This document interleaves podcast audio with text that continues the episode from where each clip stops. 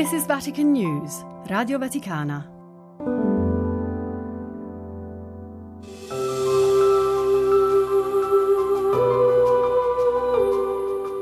Anche chi sa poco o nulla di lui, quando scrive un'email o guarda il calendario, calcola gli anni a partire da quello della sua nascita. E chi la domenica riposa un'ora di più e non va al lavoro, lo fa perché ogni domenica si ricorda la sua risurrezione.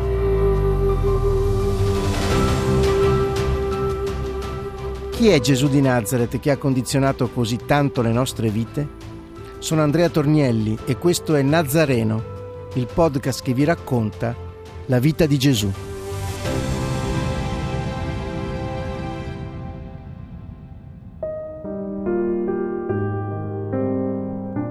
Figlio al prodigo, un padre sempre in attesa. Lasciato il villaggio, Gesù e i suoi amici si dirigono nella città di Livias. Qui, in un pomeriggio soleggiato ma freddo, si avvicinano a lui tutti i pubblicani e i peccatori per ascoltarlo. Vedendo questa scena, un gruppo di farisei e scribi mormorano mostrandosi indignato. Costui accoglie i peccatori e mangia con loro. È vero, Gesù si recava a casa dei notabili, ma anche degli impresentabili. Mangiava con il fariseo o con il pubblicano, mostrando sempre di prediligere chi non si sentiva a posto. Il Nazareno decide di raccontare qui la parabola che più di ogni altra descriveva l'amore fedele e infinito di Dio per i suoi figli che erano stati infedeli. Inizia a raccontare. Un uomo aveva due figli. Il più giovane dei due disse al padre, Padre, dammi la parte di patrimonio che mi spetta. Ed egli divise tra loro le sue sostanze. Due figli. Il maggiore è il braccio destro del padre, il minore ha un animo ribelle, desideroso di libertà, ammalliato dai racconti che esaltavano la bellezza e i piaceri a portata di mano nelle città lontane.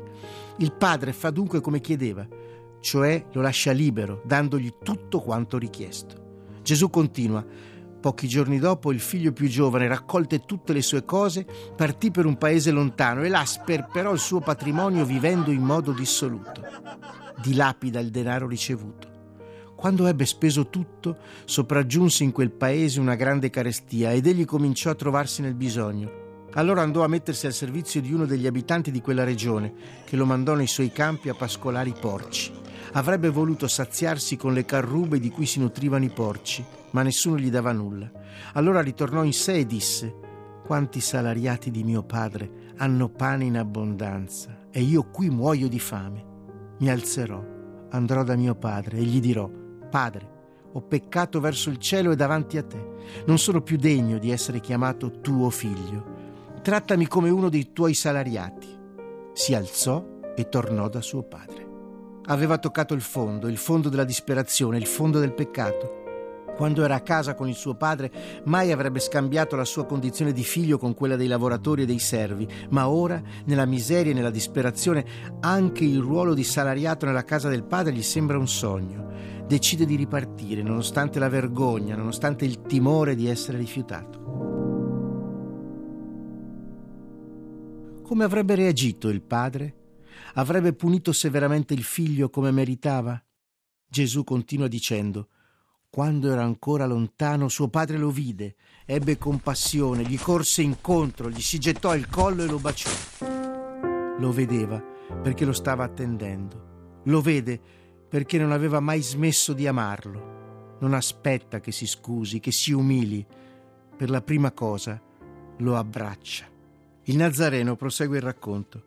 Il figlio gli disse, Padre, ho peccato verso il cielo davanti a te, non sono più degno di essere chiamato tuo figlio. Ma il padre dice ai servi: Presto, portate qui il vestito più bello e fateglielo indossare, mettetegli l'anello al dito i sandali ai piedi.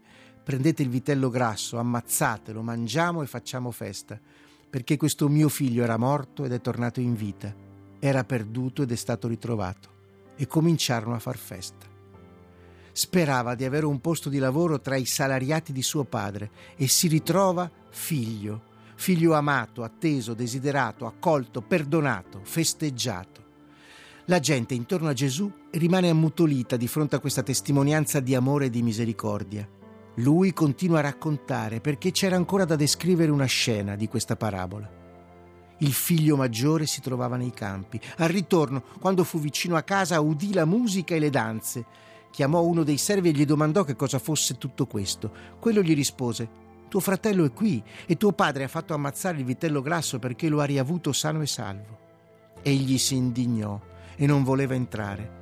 Suo padre allora uscì a supplicarlo, ma egli rispose a suo padre: Ecco, io ti servo da tanti anni e non ho mai disobbedito a un tuo comando, e tu non mi hai mai dato un capretto per far festa con i miei amici. Ma ora che è tornato questo tuo figlio, il quale ha divorato le tue sostanze con le prostitute, per lui hai ammazzato il vitello grasso. Gli rispose il padre: Figlio, tu sei sempre con me e tutto ciò che è mio è tuo ma bisognava far festa e rallegrarsi perché questo tuo fratello era morto ed è tornato in vita, era perduto ed è stato ritrovato.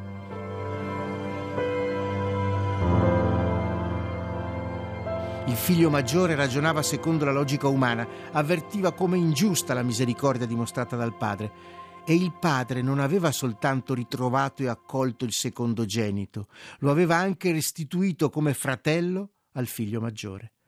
Gesù e i suoi amici rimangono in Perea ancora per alcuni giorni, sempre spostandosi da un villaggio all'altro. Durante un dialogo con i suoi amici continua a insegnare loro il distacco dai beni terreni.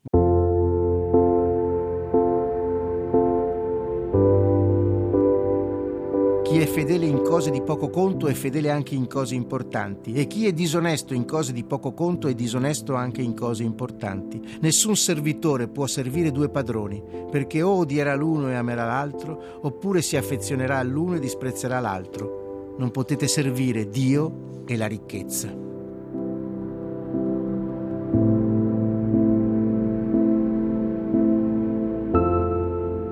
Avete ascoltato Nazareno un podcast scritto e raccontato da Andrea Tornielli, come libero adattamento dal libro Vita di Gesù, edito da PM, e a cura di Benedetta Capelli, Fabio Colagrande e Amedeo Lo Monaco. Realizzazione tecnica di Adriano Vitali.